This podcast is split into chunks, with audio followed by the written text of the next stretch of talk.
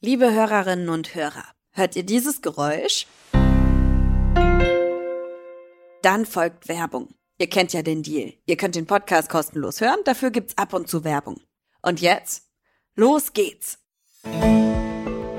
Geolino Spezial, der Wissenspodcast für junge Entdeckerinnen und Entdecker.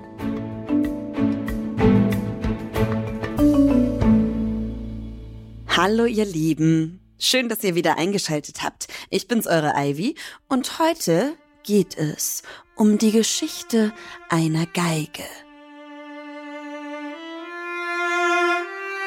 In den nächsten vier Folgen erzählen wir euch hier bei Geolino Spezial nämlich spannende Kriminalfälle, die sich so wirklich zugetragen haben.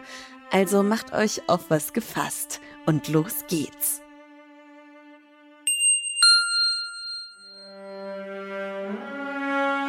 Sie sind selten, sagenumwoben, uralt und, pardon, sauteuer.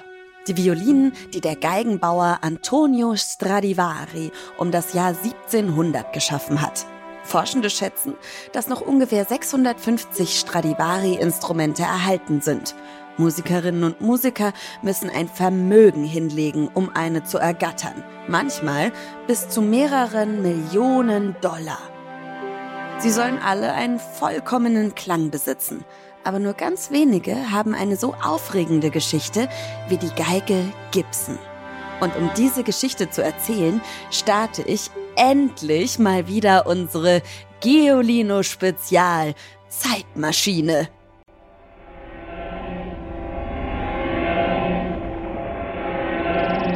Einsteigen und Abfahrt!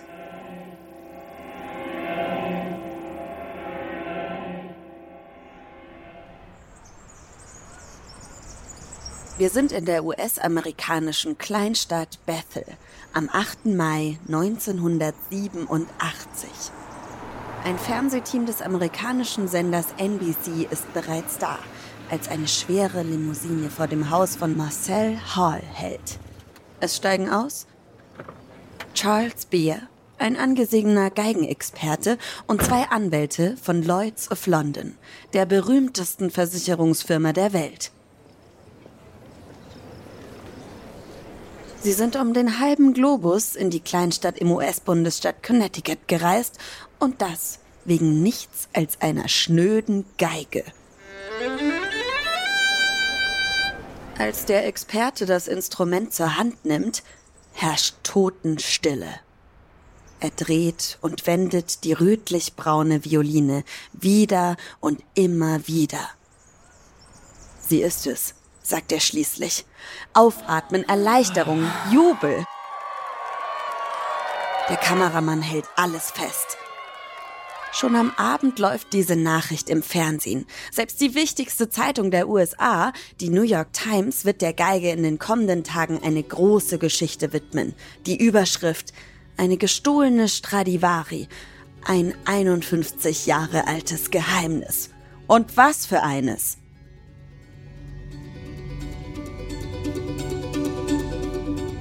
Schauen wir zurück. Seinen Anfang nimmt es am 28. Februar 1936 in New York. An diesem Freitag wird der gefeierte Geiger Bronislaw Hubeman in der Carnegie Hall, dem berühmten Konzerthaus, auftreten. Auf dem Programm ein Violinkonzert von Johann Sebastian Bach. Doch noch steht Schuberman etwas unschlüssig in der Künstlergarderobe und fragt sich, auf welcher Violine er spielen soll. Sein Lieblingsinstrument? Eine rotbraune Geige namens Gibson, die der berühmte Instrumentenbauer Antonio Stradivari mehr als 200 Jahre zuvor gefertigt hat, scheint für diesen Abend irgendwie nicht geeignet. Noch einmal schmiegt er sie an seinen Hals und streicht sanft mit dem Bogen über die Saiten. Helle, warme Töne erfüllen den Raum aber so leise. Nie wird das Instrument die Carnegie Hall bis in die hintersten Reihen mit seinem Klang ausfüllen. Darum legt er die Stradivari in den Koffer zurück, nimmt seine zweite Geige zur Hand und verlässt die Garderobe. Seine Gibson sieht er nie wieder. Denn als er nach dem Konzert unter tosendem Beifall die Bühne verlässt, ist das Instrument weg. Der Schreck durchzog Huberman wie ein Blitz. Er fürchtet einen Moment verrückt geworden zu sein. Das hat er doch schon mal erlebt. Knapp zehn Jahre zuvor hatte man ihm in Wien die Stradivari schon einmal aus der Garderobe gestohlen. Und jetzt? Alles von vorn? Wieder quälen ihn die Polizisten mit Fragen. In den nächsten Tagen verhaften sie etliche Menschen, die einen verdächtigen Koffer durch die Stadt schleppen. Ein Geiger wird sogar auf die Wache gebracht, nur weil er das Wort Stradivari in den Mund genommen hat. Damals in Wien hatte die fieberhafte Suche immerhin Erfolg gezeigt. Die Violine war nach ein paar Tagen wieder aufgetaucht. Jetzt aber ziehen die Wochen ins Land und das Instrument bleibt verschwunden. Bronislav Huberman ist untröstlich. Er fühlt sich, als habe man ihm den Arm abgeschlagen. Seine Gibson, dieses Klangwunder ist nicht zu ersetzen. Es ist eben eine Stradivari, erkennbar an ihrem Ton und an diesen kleinen Schildchen, die im Inneren der Instrumente kleben. Antonius Stradivarius Cremonensis faciebat anno 1713 steht auf dem vergilbten Papier in Hubermans Geige, was ungefähr heißt von Antonio Stradivari aus Cremona im Jahre 1713 geschaffen. Bloß wie schuf der Mann aus dem kleinen italienischen Städtchen damals diese Meisterwerke, die bis ins 21. Jahrhundert als Maß der Dinge gelten, als perfekte Violinen? Schon zu Hubermans Zeiten beschäftigen sich die Geigenbauenden mit diesem Geheimnis. Sie vermessen Länge und Breite der Instrumente auf den Millimeter genau. Sie berechnen die Wölbung der Decke, und die Stellung der geschwungenen F-Löcher, die nicht zur Zierde dienen, sondern den Tönen eine besondere Note verleihen. Aber wirklich weiter bringt sie das nicht. Liegt es dann vielleicht am Lack oder am Holz, das damals wegen der strengen Winter wohl härter war als heute? Oder an der bemerkenswerten Art und Weise, wie Stradivari es ausgewählt hat?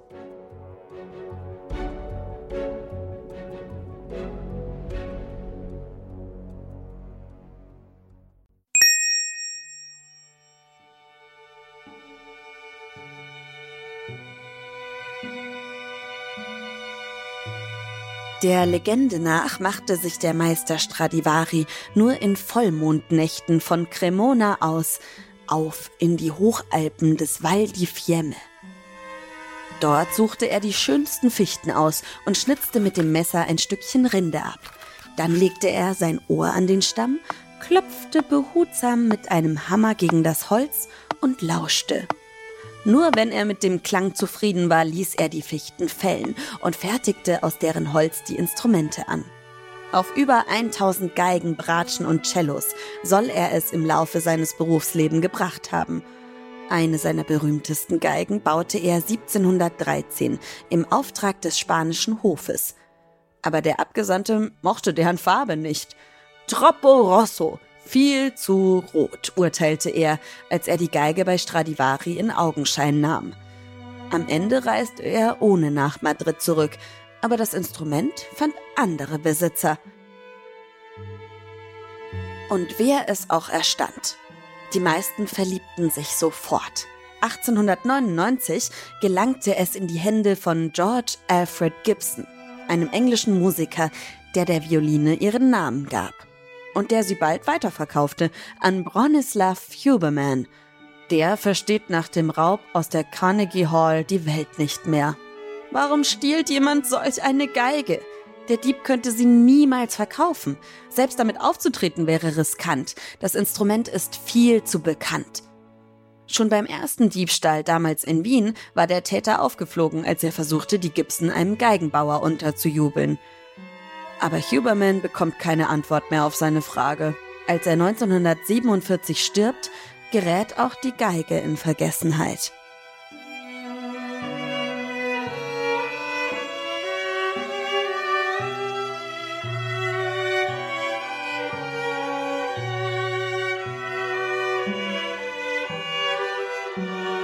Mehr als 35 Jahre später aber kommt es in Connecticut im Nordosten der USA zu einer merkwürdigen Begegnung. Edward Wicks, genannt Ed, repariert dort in seinem Haus Geigen, als es eines Tages an seiner Tür klopft.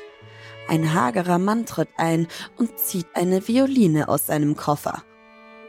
Nervös wirkt er, stammelt etwas von einem Riss im Gehäuse. Ed nickt und begutachtet das Instrument.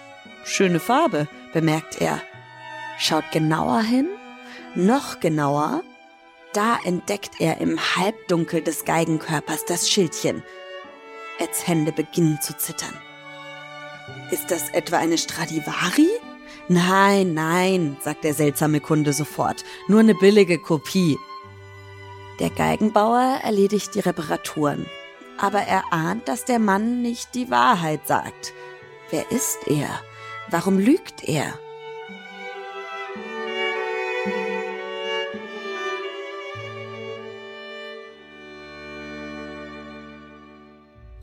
Die ganze Geschichte erfährt Ed erst Jahre später, im Mai 1987. Und nicht nur er. Die Nachricht vom Wiederauftauchen der Gibson wird schließlich von Zeitung und Fernsehen in die ganze Welt getragen. Julian Altman hieß der hagere Mann. Er ist Geiger und der Dieb der Gibson. Über 50 Jahre lang hatte er das geheim gehalten. Immer wieder, trotz der Gefahr geschnappt zu werden, trat Julian Altman mit der gestohlenen Geige jahrelang auf. Er zog zum Beispiel in die kleinen New Yorker Musikclubs und spielte dort Jazz.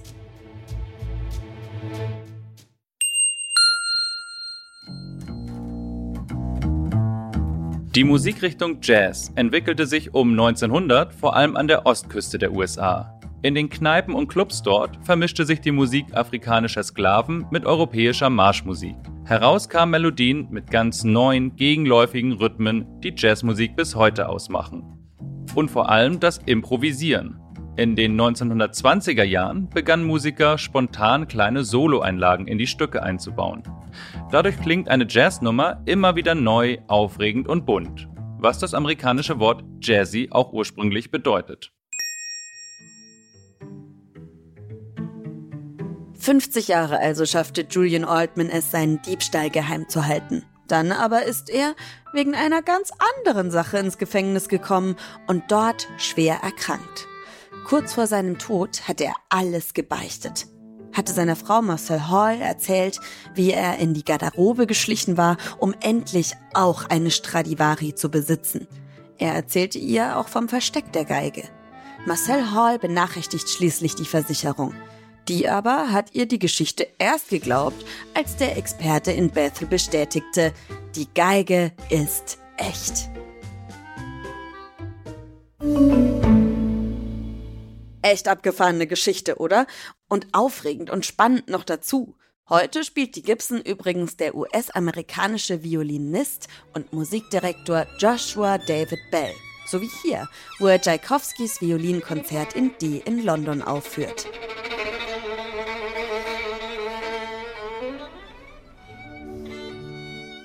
Zugegeben, einer Stradivari wird das nicht gerade gleich kommen, aber auf geolino.de haben wir eine Anleitung für euch, wie ihr aus Joghurtbechern und Konservendosen Trommeln, Tröten und Klappern zaubern könnt. Das ist garantiert nichts für lärmempfindliche Ohren, aber immerhin Upcycling eures Mülls. Dann sind wir schon beim Witz der Woche angekommen. Hallo Geolino, hier spricht die Mia. Ich bin elf Jahre alt und habe diesen Witz für euch. Bei einer Verkehrskontrolle fragt der Polizist den Autofahrer, haben Sie etwas getrunken? Antwortete der Autofahrer, nein. Daraufhin der Polizist, sollten Sie aber mindestens zwei Liter pro Tag. Tschüss. Schickt auch ihr uns euren Lieblingswitz per Sprachnachricht an 0160 351 9068. Die Nummer findet ihr wie immer auch in der Folgenbeschreibung. Nächste Woche geht es dann um eine neue spannende Kriminalgeschichte. Und damit ihr die nächste Folge auch nicht versäumt, folgt unserem Podcast auf AudioNow und allen anderen Podcast-Apps. Schreibt uns eine Bewertung und so weiter und so fort. Ihr wisst, wie das hier läuft. Ich bin Ivy Hase, Hostin dieses Podcasts. Unseren Sprecher Tim hört ihr hier auch. Bernadette Schmidt schreibt die Skripte und Alexandra Ziebisch zaubert in der Produktion diese wundervollen Töne und Klänge in jede Folge. Bis zum nächsten Mal. Ich freue mich auf euch. Tschüss! Noch mehr Geolino für zu Hause? Schaut einfach unter geolino.de slash spezial.